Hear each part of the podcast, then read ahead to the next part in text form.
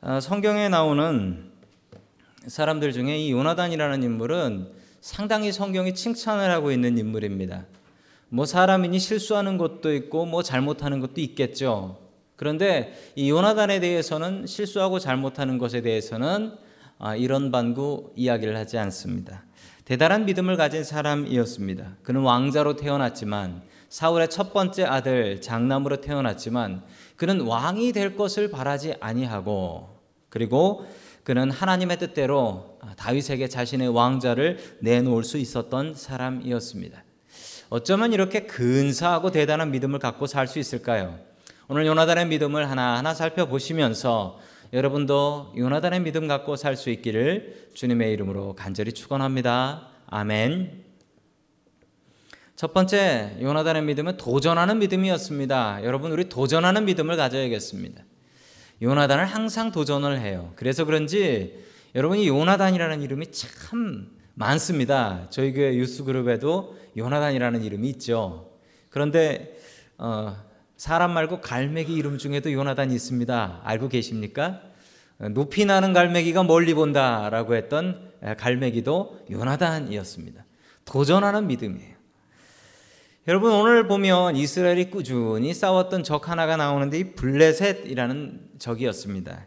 이 블레셋은 이스라엘 역사에 꾸준히 나오죠. 꾸준히 나오는 적들이고 심지어 이 블레셋은 지금도 팔레스타인이라는 이름으로 피에로라고 하지요. 피에로 팔레스타인이라는 이름으로 이어져서 이어져서 그들의 정확한 후, 후손은 아니에요. 민족의 후손은 아니지만 그들의 지역과 그들의 이름을 본딴 것은 분명합니다. 자, 팔레스타인이라는 이름을 가지고 살고 있죠. 화면에 보시면 피에로 그 로고가 있는데 거기에도 보면 팔레스타인이라는 말이 들어가 있습니다. 여러분 한글로는 저 블레셋이라고 썼죠. 그런데 저게 영어 성경에는 필리스틴이라고 돼 있고요. 그게 지금은 저 지역의 팔레스타인이라는 이름으로 저게 바로 그 이름에서 온 것입니다. 자, 계속해서 싸움이 있었는데 이 이스라엘과 블레셋은 원래부터 상대가 좀 되지 않는 싸움이었습니다. 자, 이스라엘이 가지고 있었던 약점들이 있었습니다. 첫 번째 약점은 무기가 열쇠였어요. 무기가. 요즘도 그렇지만 새로운 무기가 나오면 그 새로운 무기를 가진 사람들이 세상을 정복하고 세상을 지배합니다. 말을 타고 다녔던 사람들이 세상을 지배했을 때가 있었고 탱크를 만들어서 탱크가 돌아다녔을 때 탱크로 세상을 지배한 사람들도 있었고 지금은 뭐 누가 뭐래도 미국이 세상에서 가장 무기를 잘 만드는 나라인데 드론이요? 드론? 예, 무인 비행기, 무인 정찰기로 요즘은 전쟁을 하는 뭐 기가 막힌 세상이 되어버렸습니다. 새로운 무기가 나오면 그 새로운 무기로 세상이 정복 당합니다. 뭐 그것은 당연한 일이었습니다. 자, 이 블레셋이 사용했던 무기는 철기였습니다. 철기, 쇠로 된 무기를 사용했고, 그런데 반면에 이스라엘은 청동기를 사용을 했습니다. 그런데 성경에 그렇게 청동기를 많이 사용했다라는 기록도 나오지 않습니다. 주로 돌이나 몽둥이 뭐 이런 것을 사용했다라는 기록들이 나오죠. 자, 이 블레셋이라는 민족은 해양 민족, 바다에서 사는 배 타는 민족이었는데 원래 에게해 쪽에서 살고 있었답니다. 그런데 이 사람들의 특징은 그 그리스 사람들이었어요. 지금 정확히 얘기하자면 그리스에 살고 있었던 사람들인데 그 사람들이 배를 타고 이 가나안 땅까지 내려온 것입니다. 그런데 그들은 철기로 무장을 하고 있었기 때문에 그 주변에 있었던 민족들이 감히 상대할 수 없었습니다. 그리고 키가 컸고 힘이 셌기 때문에 이 사람들을 감히 상대할 만한 민족들이 주변에는 없었던 것이죠. 자, 계속해서 그 모습이 우리 사무엘상 13장 19절에 나옵니다. 같이 읽습니다. 시작. 당시 이스라엘 땅에는 대장장이가 한 명도 없었다. 히브리 사람이 칼이나 창을 만드는 것을 블레셋 사람들이 허용하지 않았기 때문이다. 아멘. 자, 이 가나안 땅에 이스라엘 사람들에게는 이 대장장이가 대장간이 하나도 없었다는 거죠. 그 이유는 뭐 이스라엘 사람들이 게을러서 그랬던 것은 아니고 이스라엘 사람들이 이런 일을 하지 못하도록 블레셋 사람들이 기술을 가지고 그 기술을 가지고 어, 그 기술이 이스라엘 사람들한테 가지 않도록 막았다라는 얘기입니다. 여러분 지금도 그렇습니다. 제가 한국에 있었을 때 공군에서 근무를 했었는데 이 공군에서 근무할 때 뭐 비행기가 무조건 다 미국 비행기죠. 정비하는 친구들이 정비를 하는데 가서 보니까 정비하는 게 이제 다른 정비가 아니고 고장난 파트가 있으면 그 파트를 통째로 카트리지째 빼가지고 새 카트리지로 갈아 끼는 거예요. 나사 하나가 고장나도요, 그 카트리지를 못 열어봐요. 왜 못 여는 줄 아세요? 거기에 실이 돼 있어요. 미군들이 다 실을 해놔서 절대로 열어보지 못해요. 열어보고 따라서 만들까봐 절대로 못 따라보게 다 중요 부품에는 파트에다 다 실을 해놨어요. 자, 블레셋 사람들도 이스라엘 사람들이 이 철기 제조 기술을 못 가져가게 하려고 절대로 그 기술을 안 알려줬다라는 얘기입니다.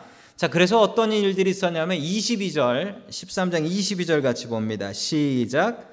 그래서 전쟁이 일어났을 때 사울과 요나단을 따라 나선 모든 군인의 손에는 칼이나 창이 없었다. 오직 사울과 그 아들 요나단의 손에만 그런 무기가 있었다. 아멘. 사울과 요나단만 쇠로 된 무기를 사용할 수 있었고 그 외에는 돌 들고 나가고 몽둥이 들고 나가고 이렇게 나가서 싸웠다라는 겁니다. 여러분 이런 보잘것없는 무기를 어떻게 이 전쟁을 이길 수가 있겠습니까? 게다가 두 번째 불리한 점은 군인 수가 열세였습니다. 이스라엘은 600명, 반대로 블레셋은 최소한 3만 6천 명.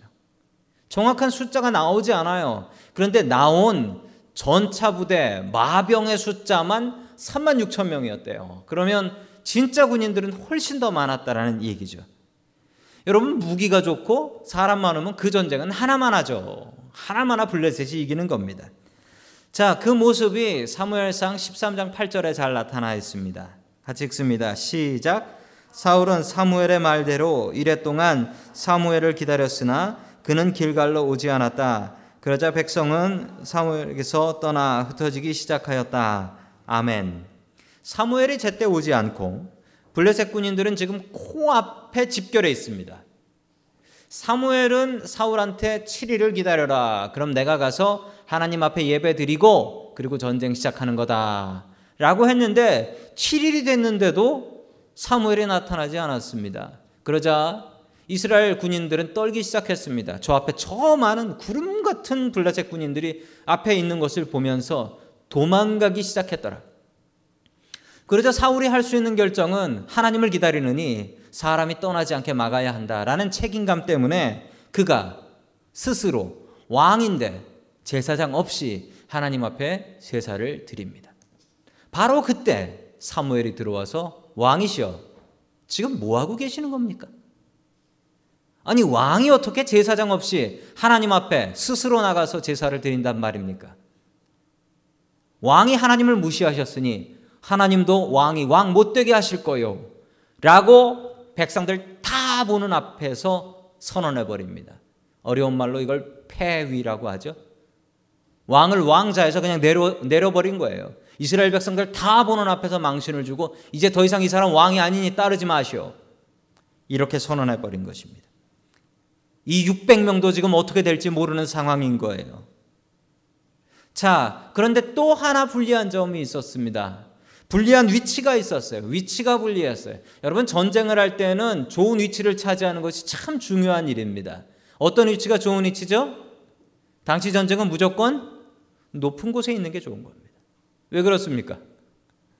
높은 곳에서 있으면요, 여러분, 밑에서 돌을 던져요. 그럼 높으면 안 올라가죠. 그리고 올라가 봐야 힘 다 빠진 거. 이거 뭐 했을 겁니까? 그런데 여러분 높은 데서 돌 던져요. 어떻게 됩니까? 내려가면서 더 빨라져요. 밑에서 화살을 쏴요. 가다 힘 다 빠져서 올라가지도 못합니다. 위에서 화살을 쏴요. 어떻게 됩니까? 내려가면서 계속 악셀러레이션, 중력 가속도 붙어서 큰일 나죠. 여러분 그래서 전쟁은 위에 위에 높은데 이스라엘은 가보면요 도시들이 다 산동네에 있어요. 산동. 처음엔 보고 놀랐어요. 여긴 다 달동네구나. 하도 전쟁이 많아서 그래요. 전쟁 나면 위에 있어야지 밑에 있으면 끝나는 거거든요. 자, 우리 계속해서 사무엘상 14장 4절의 말씀 같이 봅니다. 시작. 요나단이 블레셋 군대 전처 부대로 들어가려면 꼭 지나가야 하는 길목이 있었는데 거기에는 양쪽으로 험한 바위가 있었다. 한쪽 바위의 이름은 보세스이고 다른 한쪽 바위의 이름은 세네이다. 아멘. 블레셋이 있는 곳에 험한 바위가 있었다라고 이야기를 합니다. 그 바위, 그 바위 절벽을 기어 올라가야지 거기에 블레셋 군인들을 만날 수 있습니다. 여러분, 여기를 기어 올라가는 동안 블레셋은 가만히 있겠습니까? 그리고 그렇게 힘 빼고 올라가면 블레셋 군인들하고 전투하면 이길 수 있겠습니까? 여러분 유리한 게 하나도 없습니다. 지도를 한번 보시기 바랍니다. 지도를 보시면 저기 믹마스하고 게바가 화면에 잘 표시가 되어 있습니다. 자세히 보시면 믹마스와 게바는 고도 차이가 꽤 있습니다. 고도 차이가 꽤 있어요. 즉 믹마스가 훨씬 더 언덕이고 위쪽입니다. 게바는 훨씬 밑에 쪽이죠. 무기 안 좋지. 사람 적지. 낮은 데 있지. 위치 안 좋지. 여러분 어떻게 이 싸움을 이길 수가 있겠습니까? 그런데 요나단이 정신이 제정신인지 모르겠어요. 자기 부하 하나를 데리고 부하 하나를 데리고 기습 공격을 하러 이 믹마스로 올라갑니다. 그러면서 하는 말이 기가 막힌 말씀이 있어요. 기가 막힌 말씀입니다. 우리 다 함께 14장 6절 같이 봅니다. 시작. 요나단이 무기 든 젊은 병사에게 말하였다. 저 할례 받지 않은 이방인의 전초 부대로 건너가자. 주님께서 도와주시면 승리를 거둘 수도 있다. 주님께서 허락하시는 승리는 군대의 수가 많고 적음에 달려 있지 않다. 아멘. 이렇게 어려운 상황 속에서 여러분 3만 6천 대 600이 아니에요. 3만 6천 대 둘이에요, 둘. 여러분 이거 저울에 올려놨습니다. 어디가 무겁습니까? 당연히 3만 6천이 무겁죠. 여러분 그런데 요 두 명의 하나님이 합쳐졌습니다. 어디가 무겁습니까? 이렇게 되는 거 믿으세요? 요나단의 믿음이 이것이었어요. 여기 몇만이 있으면 뭐하냐? 하나님께서 함께 하시면 우리가 이기지. 여러분 이게 요나단의 믿음이었습니다. 여러분 이게 요나단의 믿음일 뿐 아니라 요나단은 이 믿음대로 살아요. 이 믿음대로 자기 목숨 내다 던져요. 걸어요. 그 3만 6천 명 있는 대로 쳐들어갑니다. 둘이서 둘이서. 여러분 반면에 이 요나단의 아버지인 사울이라는 분이 계신데 여러분 이분은 상당히 존경받을 만한 분입니다. 일단 합리적인 분이고요. 항상 본을 보이는 분이고요. 그리고 얼마나 성실했으면 나이 72에 72살에 칼 차고 길보아산 전투 나갔다가 거기서 전사합니다. 여러분 72 된 노인한테 누가 전쟁 나가라 하겠습니까? 그런데 사울은 얼마나 성실했는지 그 전쟁에 나가서 싸우다 죽습니다. 여러분 얼마나 민주적인 사람이었는지 심지어 자기 아들이 잘못을 하니까 내 아들이라도 잘못하면 나는 내 아들 잡아 죽인다. 여러분 이런 왕이 어디 있어요? 이렇게 민주적인 사람이 어디 있어요? 그리고 이 사울은 얼마나 합리적이었는지 전쟁을 하면요. 전쟁할 때 계산해 보고 저쪽 군인이 얼마, 우리 쪽 군인이 얼마 계산해서 안 될 만한 싸움은 아예 싸우질 않았습니다. 그래서 사울은 될 수 있으면 블레셋은 건드리지 않았어요. 블레셋 잘못 건드리면 큰일 나니까요. 사람 수 많지 무기 많지 감당이 안 되거든요. 여러분 우리한테는 사울과 같은 믿음이 있고 요나단 같은 믿음이 있습니다. 사울 같은 믿음은 뭡니까? 계산해 보는 겁니다. 생각대로 계산해 보고 하나님께서 주신 생각이다라고 하면서 내 생각대로 내 계획대로 다 계획 다 세워 놓고 하나님 밀어 주십시오. 결론은 내 마음대로 하는 거예요. 여러분 요나단 같은 믿음이 있습니다. 요나단은 보기에 아무리 생각해봐야 이 전쟁 이길 것 같지 않아요. 그렇지만 하나님께서 함께 하시면 내가 이길 수 있다라는 믿음이 있었습니다. 여러분 사울에게는 믿음이 없었고 요나단에게는 믿음이 있었습니다. 여러분 요나단 같은 믿음의 사람이 되십시오. 우리의 상황을 우리의 환경을 괴롭게 하는 블레셋 같은 일들이 있습니다. 여러분 그것에 무릎 꿇지 마시고 그 뒤에서 나를 도우시는 하나님 바라보며 블레셋과 싸울 수 있는 저와 여러분 될 수 있기를 주님의 이름으로 간절히 축원합니다. 아멘. 두 번째 마지막으로 하나님께서 우리에게 주시는 말씀은 증거를 구하는 믿음을 가지라라는 말씀이에요. 증거를 구하는 믿음을 가지라. 이렇게 싸우러 나가는 요나단이 무서웠을까요? 안 무서웠을까요? 여러분 성경에 직접적으로 요나단이 무서워 떨었더라라는 얘기는 안 나옵니다. 그런데 뒤에 이야기를 보면 요나단은 무서웠습니다. 여러분 사람이 죽으러 나가는데 무섭지 않을 사람이 어디 있습니까? 미치지 않고서야 무섭죠. 무서워 덜덜 떨지요. 여러분 그런데 우리에게 그 두려움이 있을 때 그 두려움을 이길 수 있는 것이 믿음입니다. 여러분 우리에게 두려움이 있다면 하나님 저에게 믿음을 주십시오라고 기도해야 됩니다. 두려움을 이길 수 있는 믿음을 위해서 우리가 기도해야 됩니다. 자, 계속해서 우리 7절 말씀 같이 봅니다. 시작. 그의 무기를 든 병사가 대답하였다. 무엇이든지 하시고자 하는 대로 하십시오. 무엇을 하시든지 그대로 따르겠습니다. 아멘. 도대체 이 병사의 믿음이 뭘까요? 여러분 요나단의 믿음도 대단한데 요나단을 따르는 그 누구냐면 요나단을 따라다니는데 요나단의 무기를 짊어지고 다니는 그 무기 운반병이에요. 자, 이 무기 운반병에 하는 말이 정말 기가 막혀요. 하시는 대로 하십시오. 저는 그냥 왕자님 따라가겠습니다. 야, 요나단도 대단한데 요나단을 따르는 이 부하의 믿음도 대단합니다. 어떻게 이런 복이 있을 수 있을까요? 여러분 그런데 요나단에게는 이런 친구도 있었습니다. 누굽니까? 다윗이죠. 다윗. 다윗이라는 친구도 있었는데 그의 믿음도 성경이 기록하기를 최고의 믿음이다라고 기록하고 있습니다. 여러분 그 이유가 뭘까요? 왜 요나단은 이렇게 친구복과 부하복이 있었던 것일까요? 여러분 그 이유는요. 요나단이 믿음이 있었기 때문입니다. 요나단에게 믿음이 있었기 때문에 믿음이 있는 사람한테는 믿음의 친구가 모입니다. 내가 믿음을 귀하게 생각한다면은 내 주변에는 믿음의 친구들이 모입니다. 반대로 내가 믿음에 관심이 없고 내가 믿음이 없으면 내 주변에는 다른 친구들이 모이게 되는 거예요.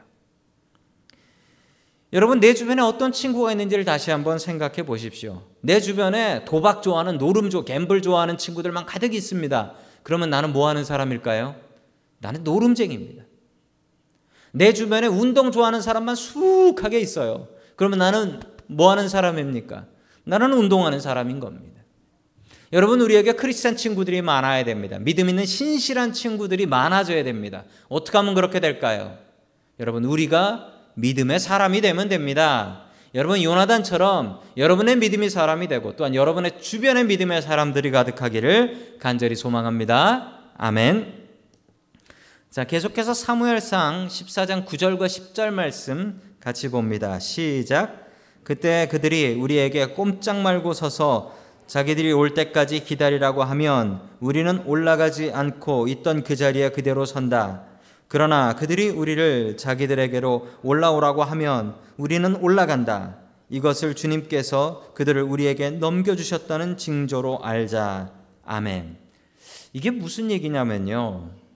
이 요나단이 이야기하기를 요나단이 아마도 무서워서 떨었던 것 같아요. 그러니까 하나님께 증거를 구했던 것 같아요. 그 증거가 뭐냐면 우리가 쳐들어가서 블레셋 군인들과 마, 마, 주치게 되면 블레셋 군인들이 첫 마디를 할 거다. 그걸 뭘 할지를 한번 우리가 정해보자.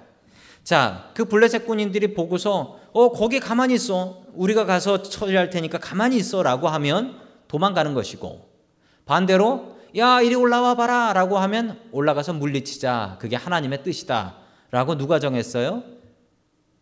요나단이 그냥 정했어요. 요나단이 정했어요. 여러분 이렇게 했던 이유는 요나단 마음속에 두려움이 있었기 때문에 무조건 나가서 싸우겠다는 게 아니라 우리가 내려갈게라고 하면 그냥 도망칠 생각이었던 거죠. 여러분 이게 증조, 증거를 구하는 믿음입니다. 증거를 구하는 믿음. 여러분 이런 믿음이 위험한 믿음일 수 있어요. 왜냐하면 그 블레셋 군인들이 이렇게 얘기하면 이렇게 하고 저렇게 얘기하면 저렇게 하자를 누가 정했어요? 하나님께서 응답해 주신 거예요? 하나님께서 이렇게 얘기하면 도망가고 이렇게 얘기하면 나가 싸워라 라고 하나님께서 말씀하셨으면 문제가 없지만 이게 요나단이 정한 얘기 아닙니까? 요나단이 자기 마음대로 정한 거 아닙니까? A라고 얘기하면 요거고 하나님의 뜻이 요거고 B라고 얘기하면 하나님의 뜻이 요거고 이걸 자기 마음대로 정한 겁니다. 이게 문제가 될 수 있어요. 이게 하나님 중심의 결정이 아니라 내가 내 마음대로 하는 결정일 수 있다라는 겁니다. 여러분 그런데 성경에 이런 증거를 구하는 믿음이 참 많이 나옵니다. 참 많이 나와요. 여러분 증거를 구하는 믿음이 성경에 참 많이 나오고 그런데 성경에 나오는 이 증거를 구하는 믿음이 있을 때마다 하나님께서는 그 믿음대로 증거를 주셨어요. 심지어는 증거를 준다고 하니까 안 받겠다고 한 사람이 있었어요. 그랬더니 억지로라도 받아야 돼 라고 얘기를 합니다. 억지로라고 받아야 돼. 히스기야가 자기 생명 연장됐다고 15년 연장됐다고 하니까 아멘 믿겠습니다. 증거를 줄게. 그랬더니 증거 필요 없습니다. 그랬더니 아니 증거 있어야 돼라고 억지로 증거를 줍니다. 여러분 왜 하나님께서는 증거 필요하지도 않다는 사람한테 억지로 증거 주실까요? 그리고 이런 말도 안 되는 거 자기 사람이 정해가지고 하나님 A면이고 B면이고라고 자기 마음대로 정했는데 아니 왜 하나님께서 그런 거에 응답하시는 걸까요?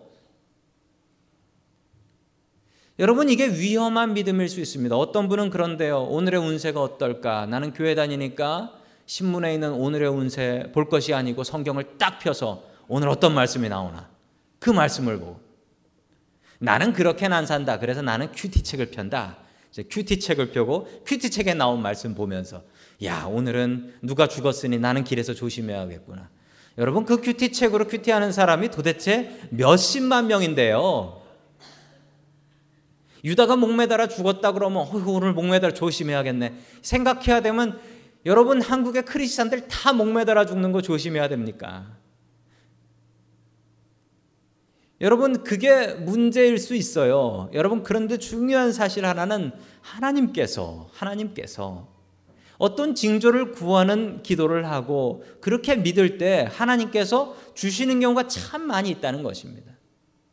여러분 성경에 그렇게 나와 있는데 그걸 어쩌겠어요? 여러분 우리도 증거를 구하는 믿음이 있어야 합니다. 여러분 증거를 구하세요. 그런데 문제는 증거를 구해서 안 되고서 실망하지는 마세요. 그런데 그 증거를 주시면 그 증거를 마음속에 품으세요. 그리고 그 증거로 든든하게 사세요. 하나님께서는 우리에게 증거 주시는 분이시기 때문에 그렇습니다. 저도 인생의 인생의 큰 결정을 두 번 정도 한 적이 있는 것 같습니다. 그럴 때마다 저도 너무 두려워서 너무 무서워서 하나님께 증거를 구했어요. 크게 두 번이었는데 두 번이 뭐였냐면 어, 회사 다니다가 회사 그만두고 신학교 갈 때. 회사 그만두고 이제 신학교 준비를 하는데 신학교 들어가는 게 만만치 않았어요, 공부가. 딱 석 달 남았어요. 주위에서 석 달 공부해서는 안 된다고 그만두라고 하더라고요. 그래서 제가 하나님께 기도했어요. 하나님, 다음 달 모의고사가 있는데 모의고사 때 점수 이만큼 주시면 제가 하고 아니면은 접겠습니다라고 간절히 기도했어요. 물론 그리고 엄청나게 공부했죠. 그런데 점수 그 점수 주시더라고요.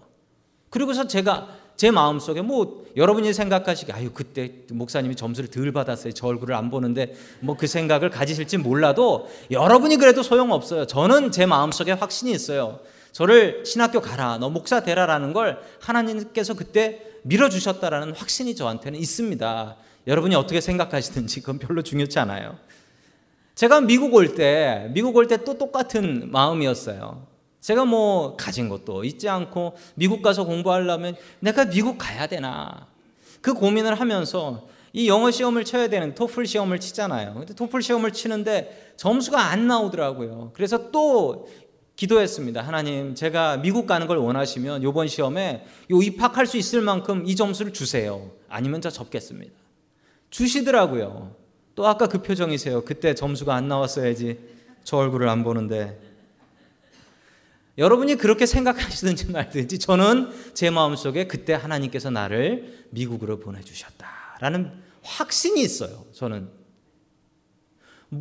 다른 건 몰라도 저는 그 일들을 통해서 확신과 믿음 있게 신학교 갔고 그리고 미국 왔습니다. 이게 실수라고 저는 생각지 않아요. 그때 하나님께서 나 밀어 주셨으니까.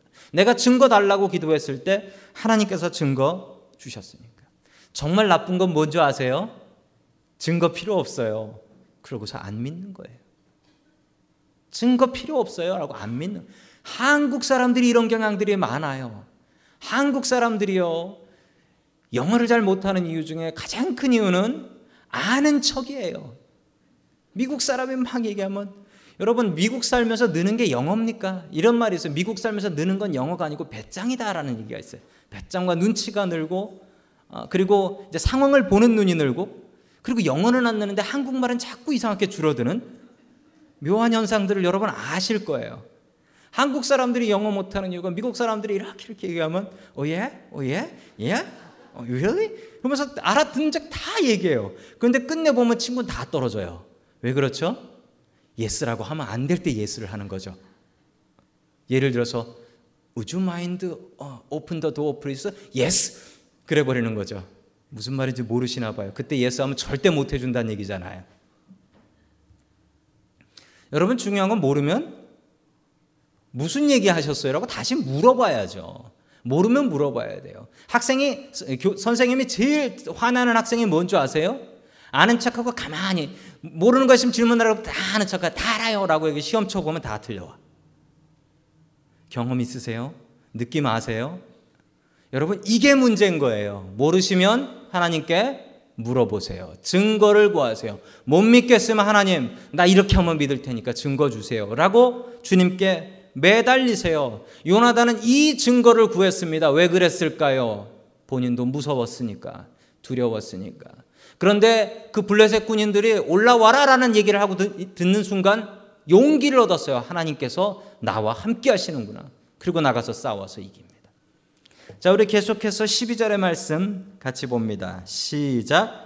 전초부대 군인들이 요나단과 그의 무기를 든 병사에게 소리쳤다. 이리로 올라오너라. 너희에게 보여줄 것이 있다. 요나단이 자기의 무기를 든 병사를 돌아보며 말하였다. 너는 나를 따라오너라. 주님께서 그들을 이스라엘의 손에 넘겨주셨다. 아멘. 블레셋 군인들이 이렇게 대답을 했습니다. 이리로 올라오너라. 그 얘기를 듣는 순간 요나단의 마음이 기뻤어요. 이야, 하나님께서 함께 하시는구나. 어떻게 저 얘기를 저렇게 똑같이 얘기를 하지? 그런데 덤으로 더한 얘기가 있어요. 뭐죠? 우리에게로 이리로 올라오너라. 너희에게 보여줄 것이 있다. 너희에게 보여줄 것이 있다. 이게 뭐냐면요. 여러분 영어 성경으로 보셔야 이건 더 느낌이 와요. 영어 성경에 뭐라고 나오냐면 come up to us and we will teach you a lesson. 무슨 얘기입니까? 올라와 봐. 우리가 한 수 가르쳐 줄게. 이 못난 이스라엘 사람들아. 니들이 이런 걸 알아? 무시하는 거예요. 민족적인 무시예요. 여러분, 이게 요나단의 가슴을 더 끓게 했습니다. 이 할례도 받지 못한 이방인이 어디 하나님의 백성을 이렇게 무시해 올라와 봐라 한 수 가르쳐 줄게. 이렇게 무시해. 무시당하는 자신의 민족에 대한 뜨겁게 불타는 가슴이 있었습니다. 그래, 내가 죽더라도 올라가서 싸우다 죽는다. 여러분이 뜨거운 가슴이 있으셔야 돼요. 우리 민족을 향한 뜨거운 가슴이 있으셔야 돼요. 미국 살수록, 외국 살수록 우리 민족을 향한 뜨거운 가슴이 있어야 돼요. 어제가 3.1절이었잖아요. 역사가 그렇게 지났는데도 일본은 바뀌는 게 없잖아요. 우리 아이들이 정체성을 갖고 살아야 됩니다. 아이들한테 3.1절 알려주셔야 돼요. 손주들한테 3.1절 알려주셔야 돼요. 우리의 역사 알려주셔야 돼요. 요나단 같이 내 나라 무시당할 때, 내 나라 무시당할 때 나 참지 못한다. 라는 그 뜨거운 마음이 우리의, 우리와 우리들의 자녀들에게 있어야 합니다. 자, 요나단이 믿음을 가지고 올라가서 싸웁니다. 한꺼번에 20명을 그 자리에서 다 처치합니다. 여러분, 그런데 상식적으로 생각하면 말이 안 돼요. 이 절벽에서 꼬물꼬물 둘이 기어 올라와요. 위에서 그래요. 20명이 보고 있어요. 올라오면 힘 다 빠져요. 그런데 어떻게 블레셋 군인들은 방심하고 있었다지만 그거 돌멩이 두 개만 던져도 떨어져 죽을 텐데 그걸 그대로 냅뒀을까요? 어떻게 당했을까요? 요나단이 그렇게 대단한 장수였을까요? 여러분 그 비밀이 15절에 있습니다. 같이 봅니다. 시작. 이때 블레셋 군인들은 진 안에 있는 군인들이나 싸움터에 있는 군인들이나 전초 부대 군인들이나 특공대 군인들이나 모두가 공포에 떨고 있었다. 땅마저 흔들렸다. 하나님이 보내신 크나큰 공포가 그들을 휘감았다. 아멘. 자, 이렇게 되었던 결정적인 이유가 뒤에 나옵니다. 뭐죠? 땅이 흔들렸어요. 이걸 누가 흔드셨을까요? 하나님께서. 하나님께서 땅을 흔드셨어요. 그래서 이렇게 된 겁니다. 여러분 요나단의 믿음대로 되었습니다. 어떤 믿음이었습니까? 하나님께서 함께 하시면 우리가 이 전쟁에서 이길 수도 있다라는 그 믿음이었습니다. 여러분 요나단은 믿었고 그 믿음대로 되었습니다. 여러분도 요나단 같은 믿음 가지세요. 도전하는 믿음 가지세요. 증거를 구하는 믿음 가지세요.